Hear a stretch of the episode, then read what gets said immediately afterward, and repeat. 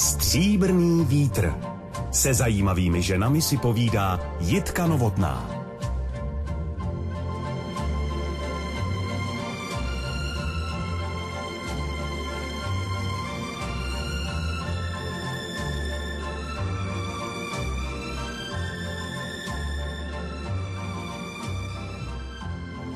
Jeví se mi být takovou dobrou vílou, píše pro děti i dospělé, rozdává hladivý úsměv a to nejen skrze rty, ale možná ještě více skrze oči.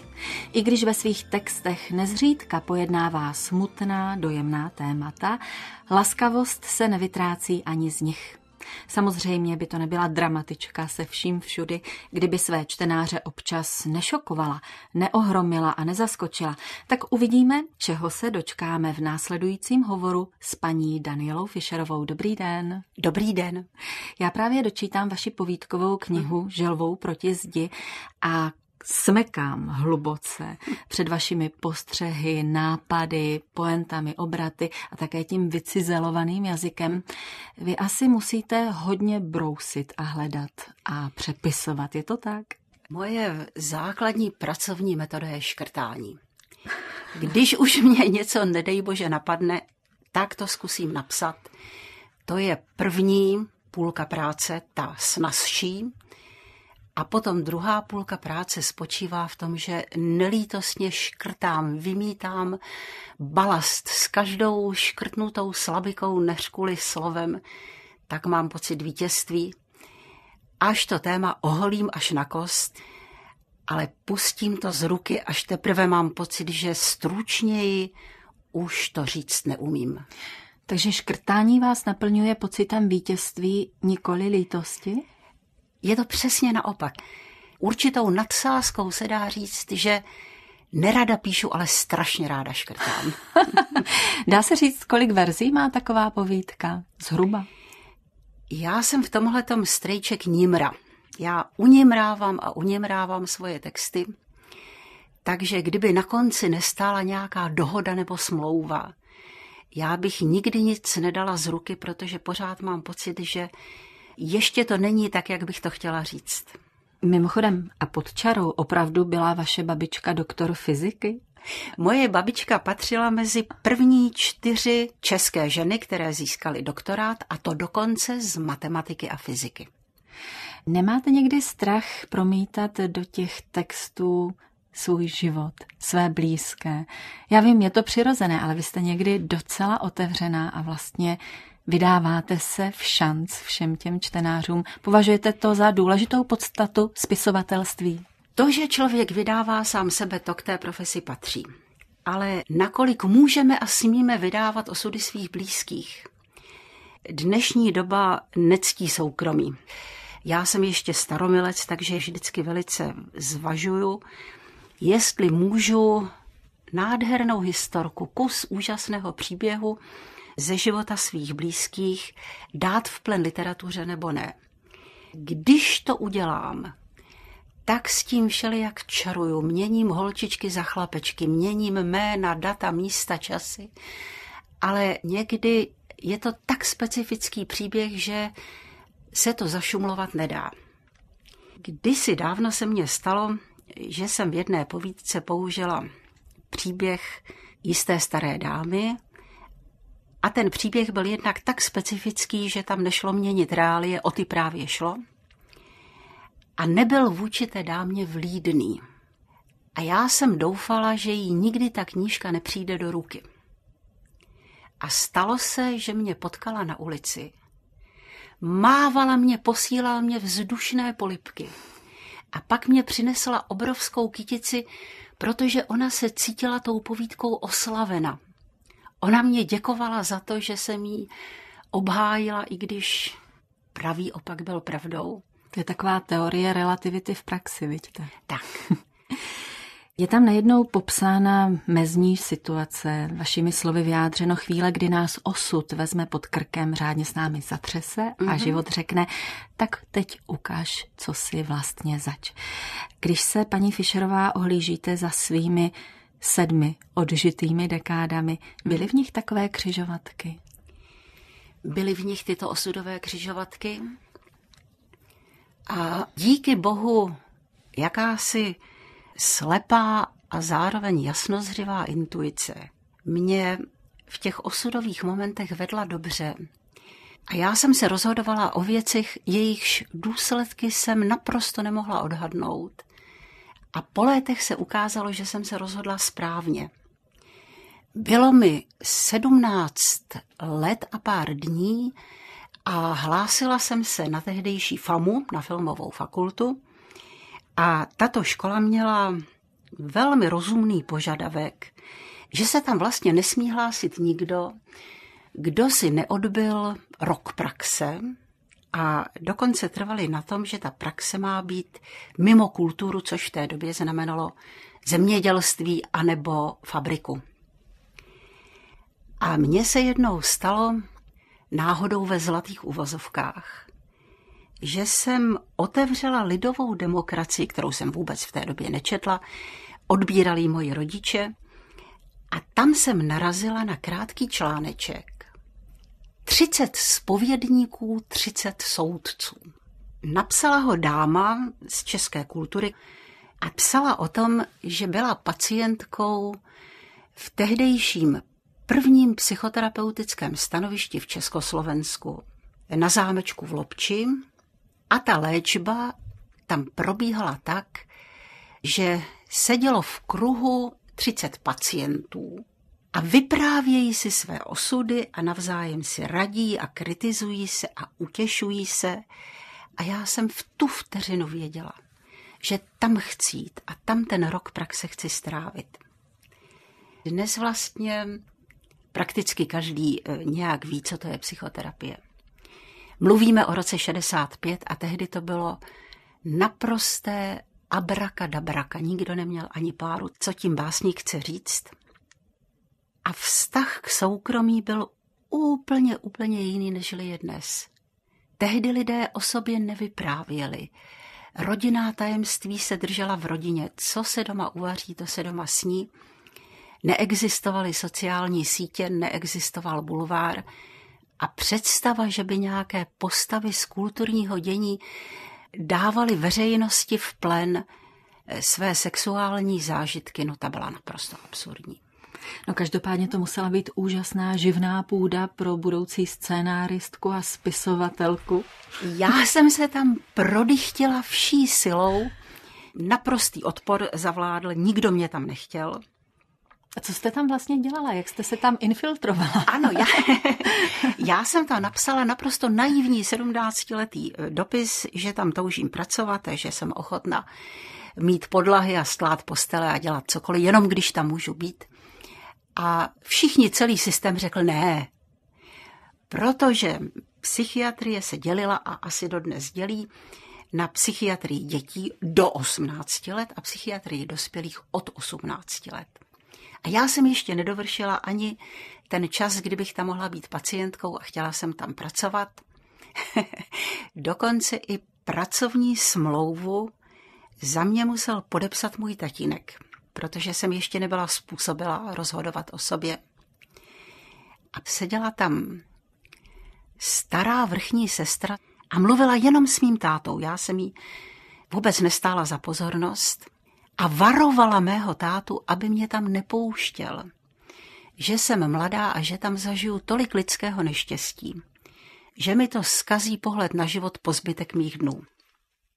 Můj tatínek sláva mu mě tam pustil a já jsem tam zažila nejbohatší, nejúžasnější rok svého života. Povídáme si se spisovatelkou a dramatičkou Danielou Fischerovou. Už jsme se ocitli u zrodu československé psychoterapie díky jejímu výletu do doby, kdy jí bylo 17 a půl. Ale já bych ráda ještě trošku hlouběji proti ose času mm. Zavzpomínat na vaše dětství. Zajímalo by mě, jestli eh, ty vzpomínky jsou barvité, plastické, jestli máte dar dobré paměti. Já vám trošku pomůžu. Vaše maminka Olga byla Moje... hispanistka, ano. co ovládala prý šest jazyků. Je tomu tak. A tatínek Jan Frank Fischer, hudební skladatel. Ano.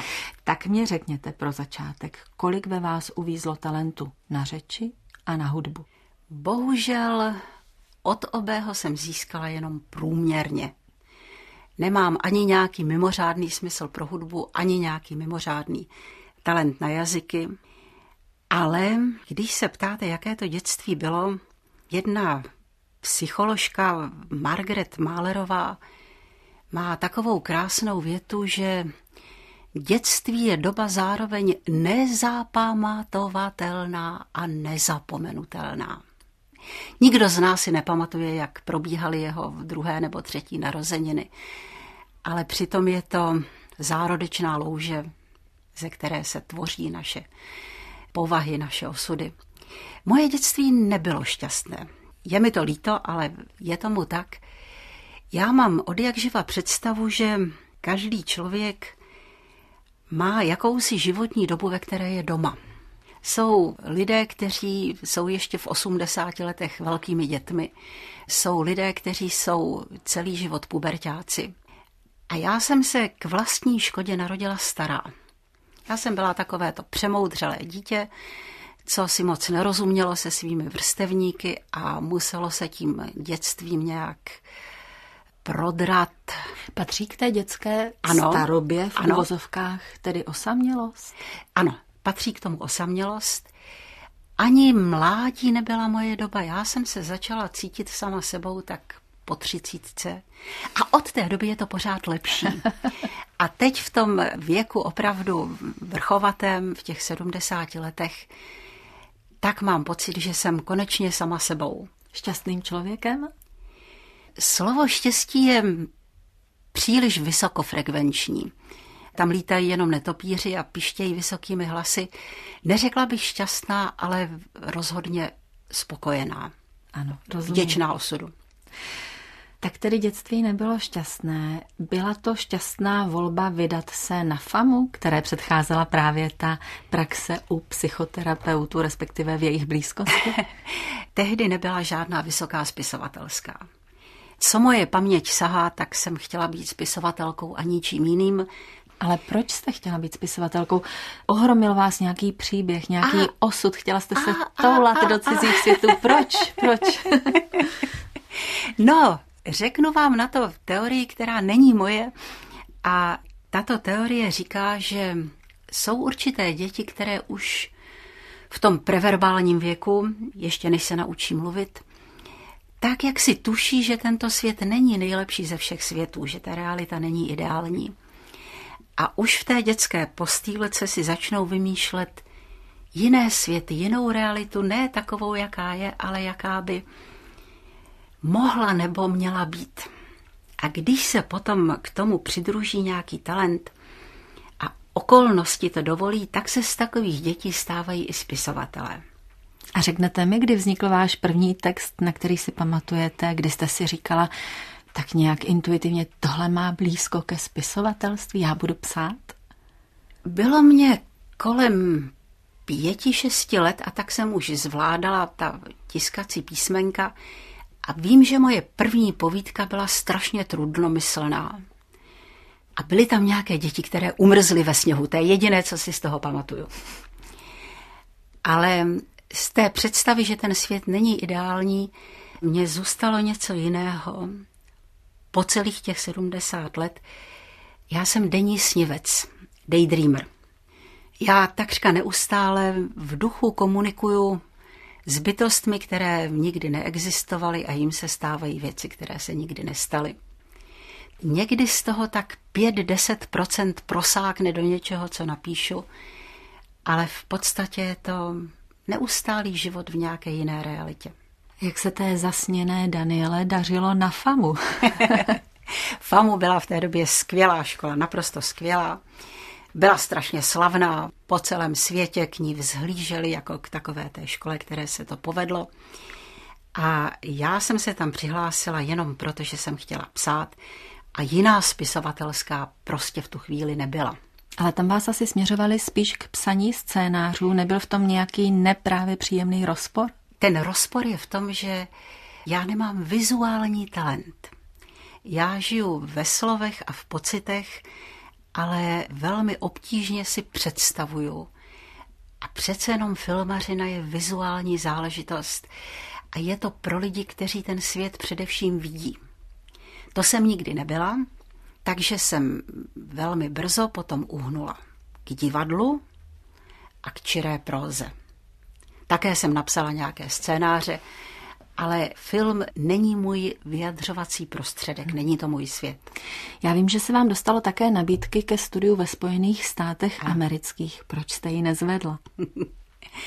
Jsme v roce 68-69, těsně po sovětské okupaci a primární otázka té doby a mé generace zněla, jestli emigrovat nebo ne mladí lidé se sešli a do deseti minut se nemluvilo o ničem jiném, než kdo utekl kam, jak se tam má, kde berou, kde neberou, jaké jsou možnosti. A mě tehdy můj bývalý učitel na FAMu, František Daniel, skvělý člověk, který v té době vedl americkou filmovou školu, nabídl velmi spolehlivě a solidně, že mohu za ním odjet do jeho školy v Santa Monice, že mě tam nechá vystudovat, že ze mě dokonce hned od počátku, neuměla jsem anglicky ani slovo, že ze mě udělá svou asistentku, abych tam měla jakýsi základní plat. Nemohla být ta nabídka lepší. Já jsem řekla ne, neudělala jsem to a nikdy jsem toho nelitovala. Co to bylo, co vás tady tak mocně drželo? Jednak to byla otázka osobní, protože jsem právě začala chodit se svým budoucím mužem a toho bych asi do Spojených států neodvlekla. Ale druhá věc byla česká řeč. Já si strašně ráda hraju s jazykem a samozřejmě, že bych se naučila anglicky plyně. Ve 20 letech je ještě ta mysl ohebná. Ale myslím si, že už nikdy, nikdy, nikdy bych nenašla tak intimní vztah k té angličtině, jako mám k řeči české, že ji rozumím do posledního drobečku a do posledního kouta. Hostem pořadu Stříbrný vítr a Jitky Novotné je spisovatelka a dramatička Daniela Fischerová. Ten pán, se kterým jste roku 69 začala chodit a díky němuž jste z části neodešla do Spojených států amerických, vedle tedy mateřštiny, se stal 11. 11. 71 v 11 hodin, jak jste mi prozradila, vaším manželem a jejím dodnes. To je takový poměrně vzácný jev ve vaší generaci, ne až tak zřídkavý, v té naší už opravdu ojedinělý, kde se takový dobře přiléhající a šťastně do života zapadající partneři potkávají. Naše manželství a jsem první žena svého prvního muže, což je opravdu už dneska jistá vzácnost, je jedna z nejšťastnějších okolností mého života. Kdybych měla říct, na čem to drží pohromadě, je to jednak oboustraná tolerance a jistý druh humoru, který sdílíme a který zůstane dávno, dávno potom, co vyvanou vášně. Říká se, že nejlepší páry vznikají tam, kde se lidé společně smějí. A my dodneska máme spoustu témat, kdy se společně smějeme. Zkušené ženy také říkají, že chvály není nikdy dost. je to i vaše zkušenost? Ano, myslím si, že se vzájemně docela chválíme. Když říkáte, že to manželství je šťastná životní okolnost, připouštíte někdy takovou myšlenku, že spravedlnosti bylo potom neúplně šťastném dětství učiněno za dost? Vidíte, to mě ještě nenapadlo, že by mi život nějak nahrazoval to nepodařené dětství. Rádi bychom všichni věřili, že tento život je spravedlivý. Já si myslím, i když je to otázka nezodpověditelná, že v blízkém přiblížení ne. Že bohužel všichni vidíme, že slušňáci trpí a darebáci se někde smějí za bukem. Ta spravedlnost se na té krátké ploše našeho života nenaplňuje. Ale já věřím, že tady není jediný život, že těch životů je víc a že v tom dlouhodobém plánu se nám vrátí všechno, co jsme do života vložili, ať dobré nebo špatné. Vy jste se v 26 letech stala maminkou ano. dcery Johánky. vymodlené, vytoužené dítě, překvapení nebo docela plánovaný růžový balíček? Řekla bych, že tato ceruška už dlouho stála za dveřmi a čekala, až ji pustíme dovnitř, protože v tom okamžiku, kdy jsme se rozhodli, že už je čas na dítě, tak hned ten první měsíc už ve mně byla. Co s vámi udělalo? Mateřství nebo i to očekávání mhm. příchodu děťátka? Těhotenství byla jedna z nejšťastnějších dob mého života. Já jsem od prvního dne, kdy jsem se dozvěděla, že se podařilo, tak jsem chodila po ulici s vystrčeným břichem. Ještě jsem neměla co ukazovat, ale chtěla jsem tak všem dát najevo, že já budu máma. A jsem tomu velmi ráda, že to dítě dneska už notně dospělé, že se povedlo. Jak jste se snažila chovat, co by maminka, co by rodič, jak jste svoji Johanku vedla? Já jsem celý život byla velmi pilná intelektuálně a velmi ledabilá a líná ve všem ostatním. Nikdy jsem neodbývala své texty a když jsem učila, tak jsem neodbývala své studenty, ale tam to končí a všechno, co se praktického života týká, jsem dělala levou zadní, halabala, nepořádně, špatně uklízím, neumím vařit, ale nějak jsme to přežili. A jedno ze zlatých pravidel té dětské psychologie říká, bordel v bytě šťastné dítě. že v těch příliš uklizených eh, domácnostech nevyrůstají úplně spokojené děti. V čem se vaše Johanka pomamila a v čem potatila? Já bych řekla, ke svému vlastnímu prospěchu si našla úplně vlastní cestu. Není ani umělkyně jako já, ani vědkyně jako její táta.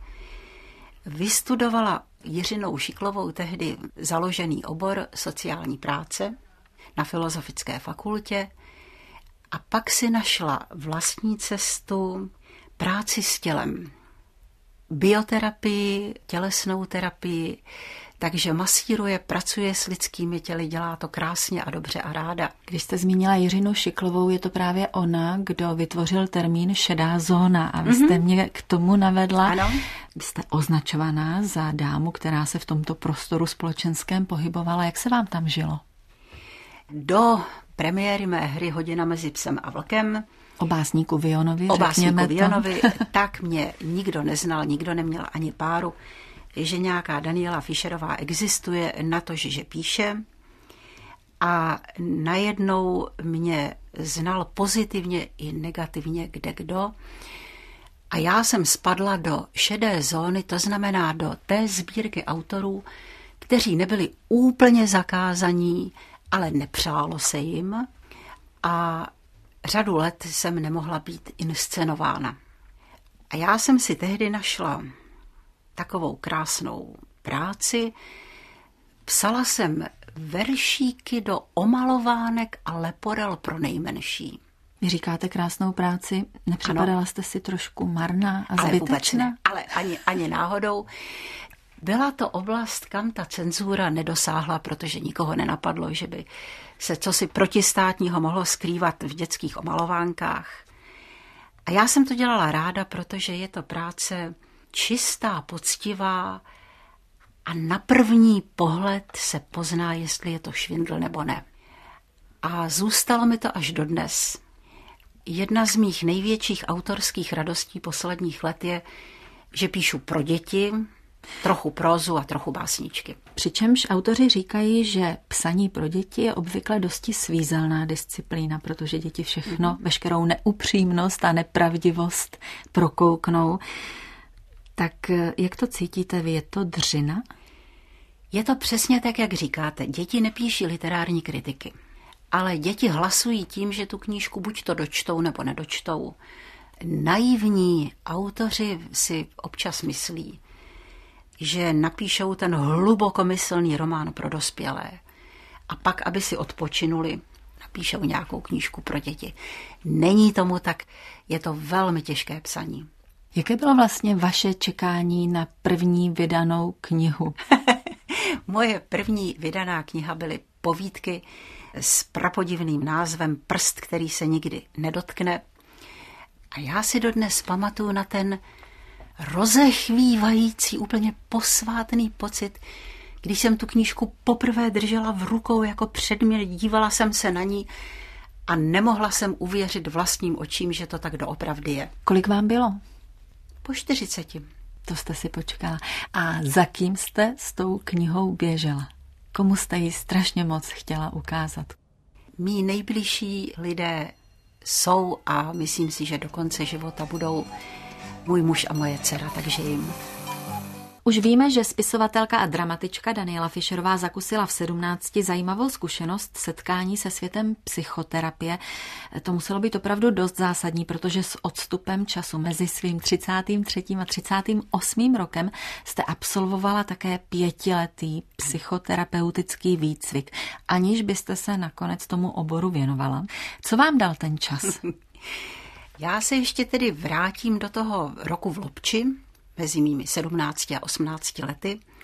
Já jsem tam opravdu drhla podlahy, stlala postele, chodila s pacienty na pracovní terapii, dupala v silážní jámě, kydala hnůj, ale zároveň mě nechali, abych byla u všech procesů, takže jsem denně zažívala tři hodiny skupinové terapie.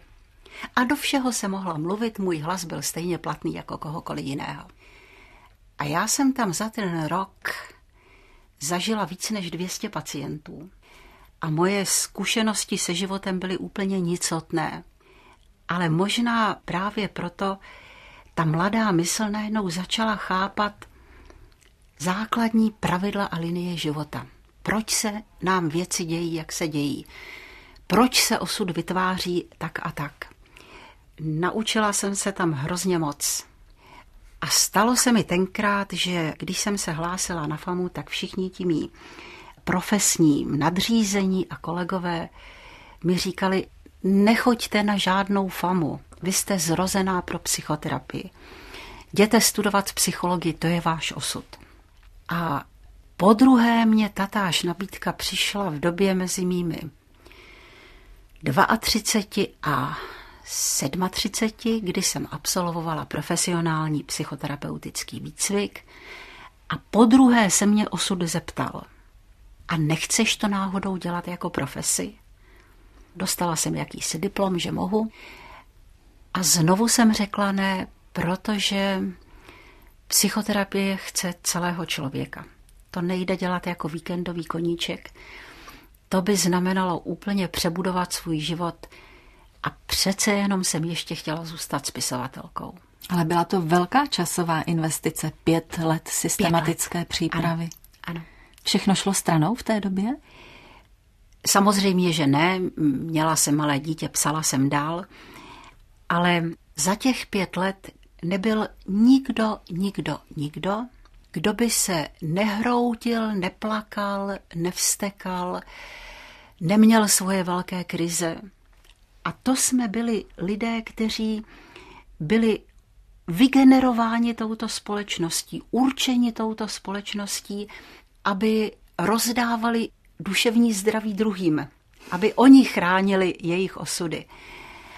A mám z toho na dosmrti poučení, že každý z nás, ať se tváří jakkoliv vesele, si prostě ten balík bolesti v sobě nese.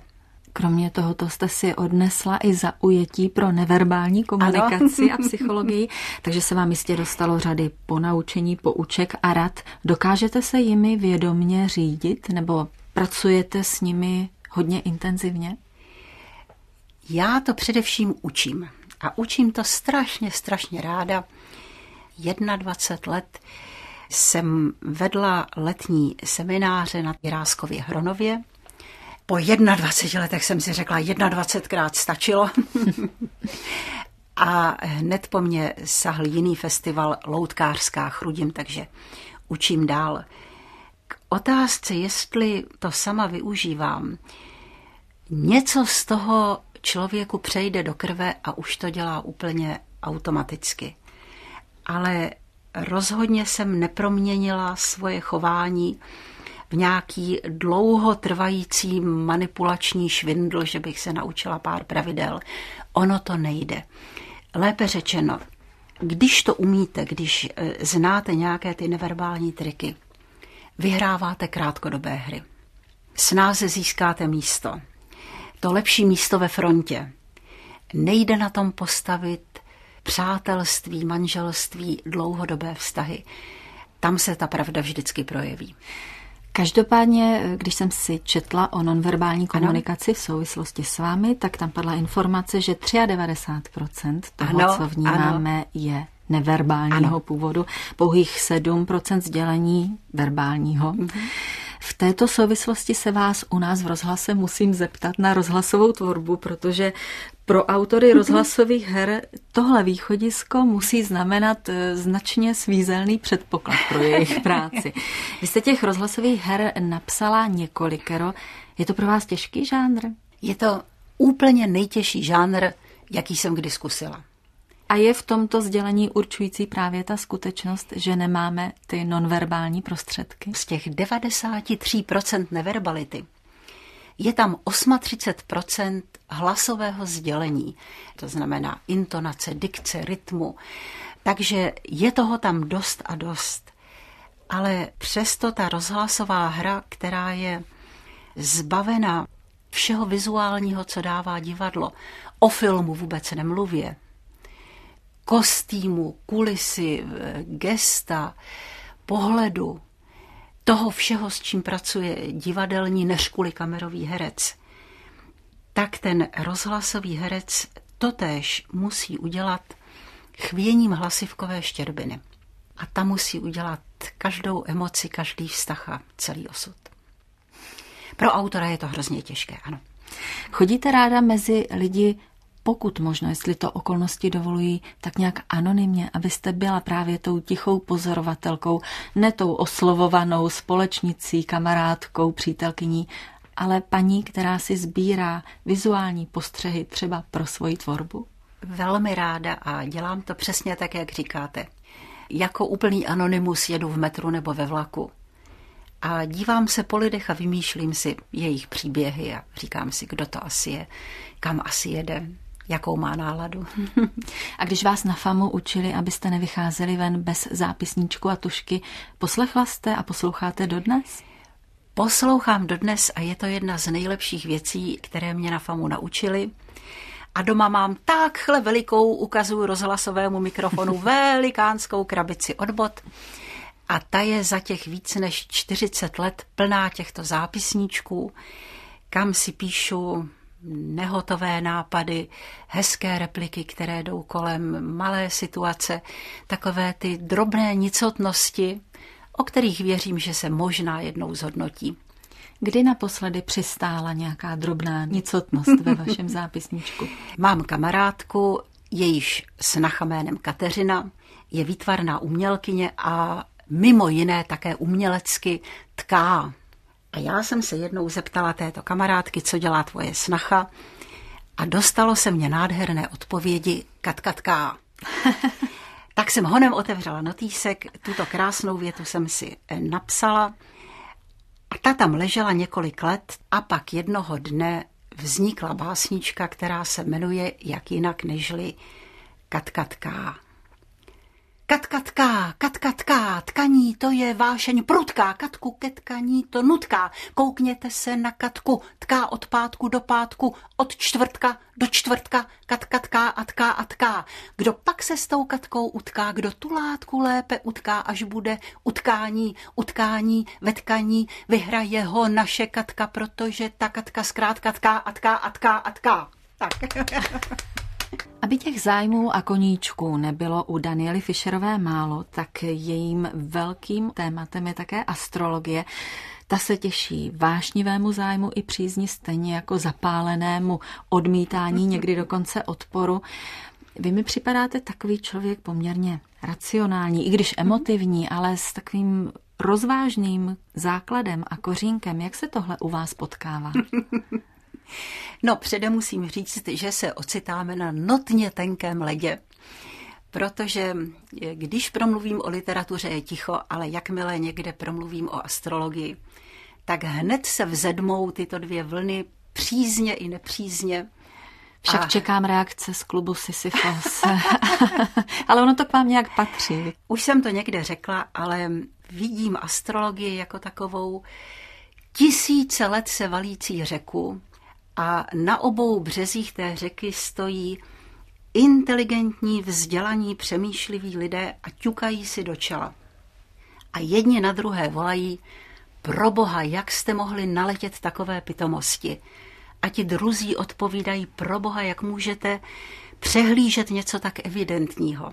No a na to se právě ptám, mm-hmm. jak jste tomu paní Fischerová mohla naletět? Také jsem to dlouho považovala za naprostou pitominku, a to říkám jemným slovem. Když se mě narodila naše dcera Johanka, tak obíhal kolem naší rodiny a mé práce jakýsi pán, který byl vášnivým astrologem a přesvědčoval mě, že musím rodit s pohledem takřka upřeným na vteřinovou ručičku, aby to dítě vědělo, kdy se narodilo.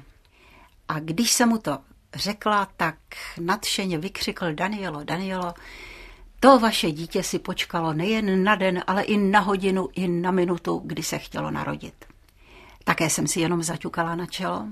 Ale potom v době mateřské dovolené, což je taková zvláštní doba, kdy žena nemá vůbec žádný čas a najednou má mnoho času, tak jsem si řekla, že se tomu podívám na kloup. Opatřila jsem si tabulky, naučila jsem se základní matematické úkony a s úžasem jsem zjistila, že ten člověk měl pravdu, že ta holčička si opravdu počkala na den, na hodinu a na minutu, kdy se měla podle určitých pravidel narodit. A tak jsem si řekla, no, třeba to nebude taková hloupost. Zkoumejme dál. A vy ty horoskopy děláte? Děláte je sobě i svým blízkým? Nemáte jenom, z nich strach? Jenom v případě nouze. Já opravdu nedělám horoskopy nikdy, nikdy, nikdy na kšeft a také to nedělám tak dobře, protože pro mě je to okrajový koníček. Jestli z toho mám nebo nemám strach, občas se stane, že se naplní něco velmi nepříznivého pro mě. Nemám radost z té události, ale někde tam na pozadí je určité potěšení, že ono to takzvaně funguje. Že tady je jakýsi řád, který to jistí, i když to v tu chvíli mluví proti mně, tak jsem ráda, že ta korespondence tam je.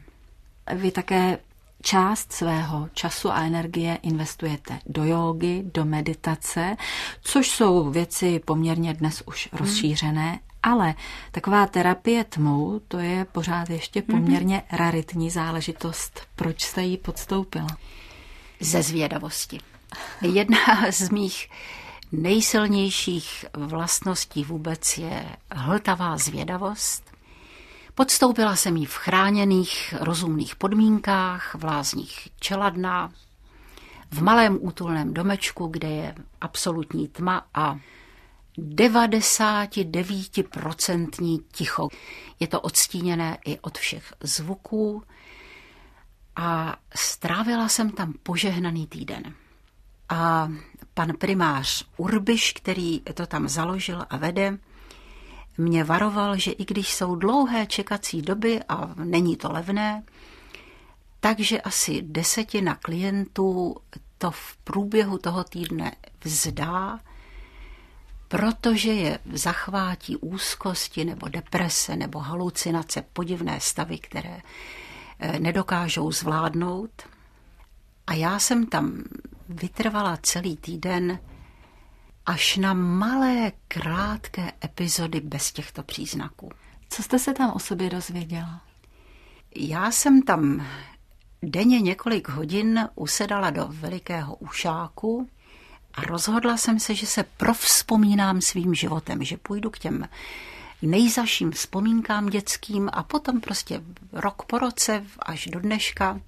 Bylo mi 66 a měla jsem pocit, že to zmáknu tak za dva, tři dny. Haha, bylo to úplně naopak. Vzpomínky se začaly rojit v nebývalé síle a v podrobnostech. Přicházely vzpomínky, o kterých jsem neměla ani zdání, že ještě v hlavě nesu.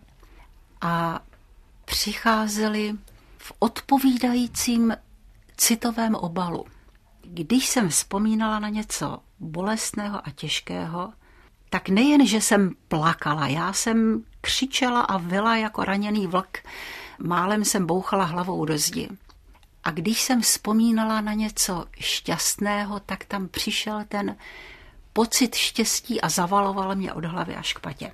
A za těch sedm dní jsem se provzpomínala právě do poloviny svého života, tedy do 33 let, kde život náš je v půli se svou poutí. Asi budu muset jít ještě jednou do tmy.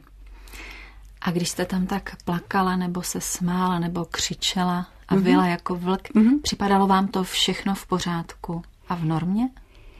Jestli jsem neměla strach o své duševní zdraví, ne, v tomto neměla, ale co se mi zdálo úplně nejdůležitější v tom životě, to se prostě citově samo vyjevilo. Byly všechny okamžiky, kdy já jsem někomu ublížila, anebo někdo mě ublížil. A byla tam strašně hluboká taková ta úplně životní potřeba poprosit za odpuštění a odpustit tam, kde to jde. Jakoby se mi jevilo, že celý ten život je zachycený právě v těchto momentech, které vyžadují prosit za odpuštění anebo to odpuštění dát. Zní to strašně ušlechtilozně, jako kdybych si to vymyslela nebo v americké knižce přečetla, ale citově to prostě bylo tak. Chtělo se vám tyto prožitky a zkušenosti zúročit v nějaké knize, nebo to byla vaše třináctá komnata, kterou si hýčkáte jenom pro sebe? Bylo tam od toho i od toho. Byly tam i zážitky banální, o kterých můžu vyprávět každému. A samozřejmě i zážitky tak intimní, že si je nechám pro sebe až do posledního dne. Paní Fischerová, o čem se vám chce psát v současnosti? Co jsou pro vás dnes ty nejsilnější impulzy? Poslední práce, kterou teď mám ve svém počítači a pořád si s ní hraju, je divadelní kousek pro dvě herečky. A kdybych měla říct, o čem je, tak přesně o tom, o čem jsem mluvila teď, o odpouštění. Děkuji za apel na odpouštění za krásné vzpomínky a moudrá slova a budu se těšit na další setkání s vámi. Naším hostem byla spisovatelka a dramatička Daniela Fischerová. Já děkuji vám. Naschledanou.